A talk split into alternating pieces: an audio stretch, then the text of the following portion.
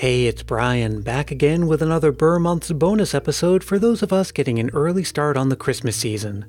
We're almost entering the last week in September, and that means that the first month of the Ber Months is almost over. Almost. I hope you've been making the best of it so far, as we're about a quarter of the way through the most wonderful time of the year.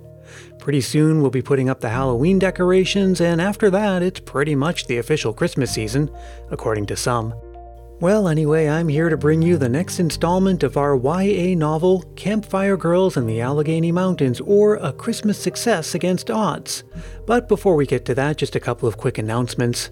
First of all, I would love to send you an early Christmas card along with an official Christmas Past sticker. All you have to do is review Christmas Past on Apple Podcasts and then get in touch with me with your mailing address. You see, those reviews really do help the show a lot because they make it more discoverable.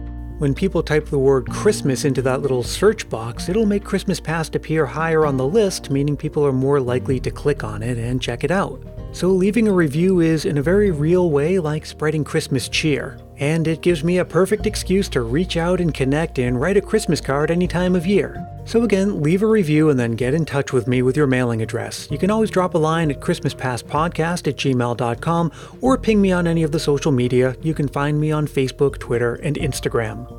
Now, secondly, yes, it is still September, but that does not mean it's too early to send a Christmas memory to appear in an episode later on in the season. This season, perhaps more than any other in the past, I really want to share your Christmas memories with the rest of the Christmas Past family, even if you've already shared one before. It doesn't have to be anything fancy. It can be a simple anecdote, it can be your favorite things about the season, or what Christmas was like when you were growing up, or what it's like in the place you live now. Really, anything you want to talk about as long as you keep it reasonably short and clean and family friendly. Just record a voice memo in your phone and send it to ChristmasPastPodcast at gmail.com. Okay, time to dive back into that 1918 YA novel Campfire Girls in the Allegheny Mountains or A Christmas Success Against Odds. This is the sixth installment, and you really should listen from the beginning so you can follow along. We're about a third or more of the way through the story, and I'll continue to bring a new episode every few days or so until we get all the way through, and then we're on to something else. I'm not sure what that'll be yet, but I guarantee it'll be equally festive.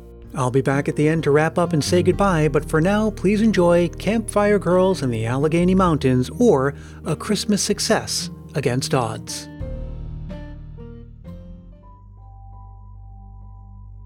Chapter 10 Mr. Stanlock Amused. I understand now how a mathematician could write Alice in Wonderland, Helen Nash remarked to Marion after Mr. Stanlock had withdrawn to the dining room for his belated meal. How is that? The hostess inquired, looking curiously at her friend. Why, your father, I suppose, has been thinking in terms of tons of coal all day. Carloads, Marion corrected with a toss of levity. Well, make it carloads, Helen assented. That's better to my purpose, more like a multiplication table instead of addition. But it must be about as dry as mathematics. Oh, I get you, Marion exclaimed delightedly. You mean that it is quite as remarkable for a coal operator with carloads of coal and soot weighing down his imagination all day to come home in the evening and spin off a lot of nonsense like a comedian as it is for a mathematician to have written Alice's Adventures in Wonderland. Precisely, answered Helen. Well, I don't know, but you're right. Anyway, I wouldn't detract from such a nice compliment paid to the dearest daddy on earth. Still, after leaving the atmosphere of his carloads of coal, he had experienced the diversion of being held up. By two masked men with guns on a lonely highway, supplemented Helen. Yes. And later found that his driver had turned traitor and planned to deliver him into the hands of the enemy. Yes. I don't see any diversion or inspiration in that sort of experience. Many a man would have come home in a very depressed state of mind after such an adventure, and yet he came home, found everybody scared to death, and before he even began his story had us all laughing, just as Alice would at some of the contortions behind the looking glass. And he kept us smiling even when he told us of the masked would be kidnappers standing in the middle of the road and pointing pistols at the driver of his automobile. Kidnappers, repeated Marion in puzzled surprise. Why do you say kidnappers? The two girls were alone in the library when this conversation took place, all of the other guests feeling that the members of the family would prefer to be left alone following the startling occurrences of the evening had withdrawn to their rooms. Helen was about to bid her friend good night when her remark regarding Mr. Stanlock's happy personal faculties opened the discussion as here recorded. She hesitated for a few moments before answering the last inquiry, then she said, Don't you think that those men intended to kidnap your father? What other explanation can there be for their actions? I hadn't tried to figure out their motive, Marion replied thoughtfully. Father called it a holdup, and I took him at his word. But he had no money with him, did he? No, I think not. He seldom carries much money. And it is hardly reasonable to assume that this plot between the chauffeur and the two highwaymen was for the purpose of murder. They would have gone about it some other way. This one leaves too many traces behind. Yes, Marion admitted. Well, the only reasonable conclusion we can reach with the robbery and the murder motives out of the way is that the plotters wished to take your father prisoner and hold him someplace until they got what they wanted. But what did they want? asked the bewildered Marion. That's for your father to suspect and the police to find out, said Helen shrewdly. Personally, I haven't a doubt that the strike has everything to do with it. What makes you think so? The threatening letter that you received at the Institute, show that to your father tonight and suggest that he turn it over to the police. I will, Marion promised, and in this new excitement I forgot all about it. I didn't even show it to Mother.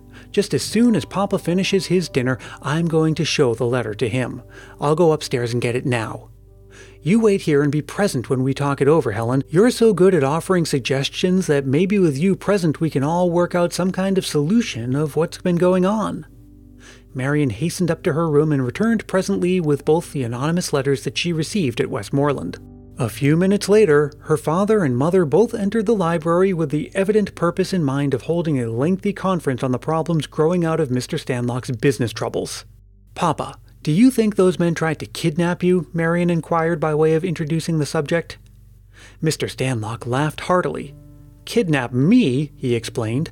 Well, that's a good one. I thought they only kidnapped kids. Father, the girl pleaded, do be serious with me. I've got something very important to show you, something I forgot all about until Helen reminded me. Helen thinks those men tried to kidnap you, and she's a pretty wise girl, as I've had occasion to find out. If Helen said that, she surely must be a wise girl, or else she has made a pretty accurate guess, was the mine owner's reply. Then they did want to kidnap you. Absolutely no doubt of it. They've got some kind of retreat in the mountains and plan to carry me off there and keep me prisoner. What for?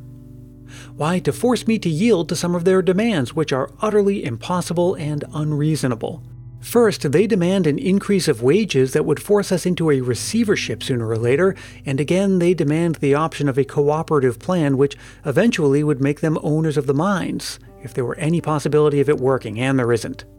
It's a most ridiculous holdup, the responsibility of which rests with a few fanatical leaders of doubtful integrity. What do you think of these letters? Marion asked, handing the two anonymous missives to her father. I received them by mail at the Institute last night, but neglected to read them until we were on the train this morning. As Mr. Stanlock read them, his brow contracted sternly. He could treat lightly any hostile attack on himself, but when danger threatened members of his family or their intimate friends, all signs of levity disappeared from his manner, and he was ready at once to meet with all his energy the source of the danger, whether it be human or an element of inanimate nature. This, he said, as he finished reading and held up the letter signed with a skull and crossbones, undoubtedly comes from the source where the plot to kidnap me originated. They are pretty well organized and determined to go the limit. Of course, you girls must give up your plans to work among the strikers' families. It would be foolhardy and probably would result in somebody's getting hurt. How about the other letter? Marion asked. I don't know, was the reply. It doesn't seem to amount to much. I hardly think it has to be taken as a threat. Have you no idea who sent it? Some of the girls think that it was sent by some of the Boy Scouts at Spring Lake. You see, they came up in full force to Hiawatha on the night when we held our Grand Council fire. It was a complete surprise to us, exceedingly well done, and about as clever as you could expect from the cleverest boys. Before they left, several of them boasted openly that they were planning another surprise for some of us, and they dared us to find out in advance what it was. No doubt that is what this note means, Mr. Stanlock declared so positively, and such a gleam of interest in his eyes that Marion could not help wondering just a little. What makes you so certain about it? she inquired. I don't see any real proof in those words as to what they mean or who wrote them. No, no, of course not, agreed Mr. Stanlock with seemingly uncalled for glibness. But then, you see, it is more reasonable to suspect that this note came from the boys than from the strikers. If it is between the two, the boys and the strikers, I say forget the strikers and be sure that the boys sent the note. I wish that the boys would spring their surprise tonight and settle the question of that note, said Marion. Why? inquired her father, with a faint light of a smile in his eyes. Because I don't like the uncertainty of the thing. Uncertainty always bothers me, and this is a more than ordinary case. But how could the boys spring their surprise without coming to Holly Hill? her father asked. That's just it, she returned with a quick glance of suspicion toward her father and her mother. Do you know, I found myself wondering several times if Clifford wouldn't bring some of those boys down here sometime during the holidays. Mr. Stanlock laughed, but he would have given a good deal to be able to recall the noise he made. It was really a noise, as he must have admitted to himself, and so hollow as to indicate something decidedly unlike spontaneous amusement. Marion found herself in a brown study several times over those circumstances and her father's manner before she went to sleep that night. Chapter 11 A Man of Big Heart and Queer Notions. Christmas was a big event at Holly Hill. Holly Hill was well named. Perhaps some old patriarch a century or two back conceived the inspiration of the name while playing Santa Claus with the little tots of the household and pretending to have slid down the chimney without getting a speck of soot on his bulging vestments. Perhaps he imagined while Mother woke the children and had them peek through a crack in the door at the white whiskered visitor stuffing their stockings full of presents that he had tethered his prancing team of reindeer to a holly tree outside.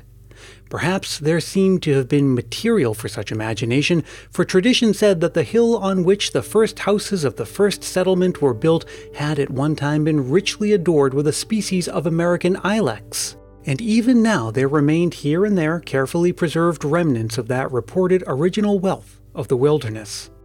Whether or not this conjectural history of the settlement had anything to do with the cheerful midwinter holiday developments of the community need not be argued at length.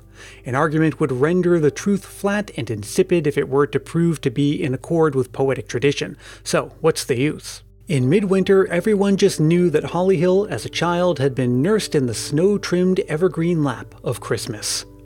Not that this municipality had a corner on midwinter holiday generosity to the exclusion of all other communities. The chief outstanding fact in this relation was that the inhabitants, or those so fortunate as to be in a position to give and receive abundantly, believed Holly Hill to be the most generous Christmas town on earth, and there was nobody sufficiently interested to make a denial and follow it up with proof. Much of the credit for this condition was due to the leading man of the place, Richard P. Stanlock, president and controlling power of the Holly Hill Coal Mining Company, which owned a string of mines in the mountain district near the divisional lines of two states. Besides being the leading citizen, Mr. Stanlock was the biggest man in town because of the position to which he had risen, his ability to hold it, and the influence that went with it. What he said usually went, but his hand was not always evident. He liked to see things done, doubtless enjoyed the realization that his was the great moving power that produced results, but didn't give a fig to have anybody else know it. To his intimate friends, who were few, and to the many with whom he would pass the time of day, he was as common in word and manner as the average householder, with nothing more pretentious in life than the earning of his daily bread. But in spite of all this simplicity and personal retirement, Mr. Stanlock was a good deal of a mystery to many citizens who knew really little about him. Or perhaps he was a mystery to those fellow townsfolk because of his modest qualities. Knowing little about him, they imagined more. Leading citizens who knew his good qualities were ever ready with a word of praise for him. But the trouble was, the needed tangible evidence of his broad philanthropy was utterly lacking. Seldom was there a visible connecting link between him and a good deed, and so the praise of his work in pulpit, press, and other public and semi public places fell as platitudes before a considerable number of skeptics, whose favorite reply to this sort of thing was something like, bunk. But Marion knew that it wasn't bunk. She was one of the few confidants that gained an intimate understanding of the wealthy mine owner's character. She knew that he was the secret financial backer of an organization of settlement workers which kept close watch on the needs of the miners and their families, many of whom were so woefully ignorant that about the only way to handle them was by appealing to their appetites, their sympathies, and their prejudices. She knew, too, that he had strong connections constantly at work fostering and promoting the best of activities for advancement of the civic welfare, that Christmas was one of his secret hobbies, and that it was practically impossible for this city of 40,000 inhabitants to neglect this opportunity for a revival of good fellowship and good cheer so long as her father had his hand on the electric key of public generosity. Christmas was a blaze of glory every year in Hollyhill. Public halls, churches, and theaters were the scenes of the liveliest activities for several days and nights before and after this biggest event of the winter season. Nor was the celebration confined to the more prosperous sections of town, but extended into the heart of the mining settlement where Christmas tinsel and lights were lavished without consideration of cost, and nobody was allowed to pass the season without being impressively reminded as to just what turkey roast and cranberry sauce tasted like. So skillfully were these programs put into effect that seldom was a hint dropped from any source that Richard Perry Stanlock was entitled to the slightest credit for these magnificent doings. He spent Christmas at home in a quiet, unassuming way amid the family decorations of holly and mistletoe and a vast litter of presents, oranges, apples, nuts, and candy. Marion knew that her father's greatest vanity was his secret pride in his ability to put over the biggest generosity of the year without its being traceable to him. One day, a girl acquaintance of her asked her if she knew that her father spent $25,000 every year at Christmas. Marion laughed. Later, she laughingly reported the query to Mr. Stanlock. Next day, this girl friend's uncle, one of the philanthropist's agents, was called in on the carpet and given a lecture on the wisdom of guarding his remarks such as he had never before dreamed of receiving. Papa, the millionaire's older daughter said to him one day, don't you think it is foolish to keep secret all these generous things that you are doing? Why do you think it is foolish, my dear? he replied with an expression of shrewd amusement. He was certain that she would have difficulty in answering his question. Well, she began slowly, then admitted, I don't know. I'm very glad you don't know, said her father with evident satisfaction. If you had tried to give a reason, I should have been greatly disappointed. No explanation of that suggestion could be based on anything but family pride, which is one form of vanity. No, Marion differed thoughtfully. There is one explanation, based on human caution and wisdom. I am afraid that you are misunderstood by the very people whose confidence you should seek to cultivate, and that is the miners. Some of them don't like you very well. They think that you personally are a hard taskmaster, and that the attentions and relief which really come from you in times of need are bestowed on them by persons who feel that they have to help them because of your failure to do the right thing by them. Why don't you, Papa, go right among them and tell them that you are going to do everything you can for them, raise their wages, maybe, and make them love you personally? It isn't my nature, Marion, to do it that way, Mr. Stanlock replied. There's nothing in the world that would be so distasteful to me as assuming the role of a philanthropist or a hero. It spoils every man to some extent who tries it. Personal vanity is the greatest enemy that man has to guard against. I've guarded myself against it thus far successfully. I think I'm not going to let it get me in the future if I can help it. Marion felt like saying that her father's fear of vanity might someday get him into trouble with his men, but she refrained from so expressing herself. On the occasion before us, she recalled that conversation, for she realized that the strike was a result, in part, of the very misunderstanding that she had anticipated. Several clever leaders among the miners had spread the report about that Mr. Stanlock had become immensely wealthy by overworking and underpaying his men, while he caused to be circulated through various channels numerous undetailed reports of his generosity, philanthropy, and public spirit. When she invited members of Flamingo Campfire to be her guests and work with her among the poor and hunger suffering families of the strikers, she did not realize the seriousness of the situation with reference to the feeling of the miners toward her father.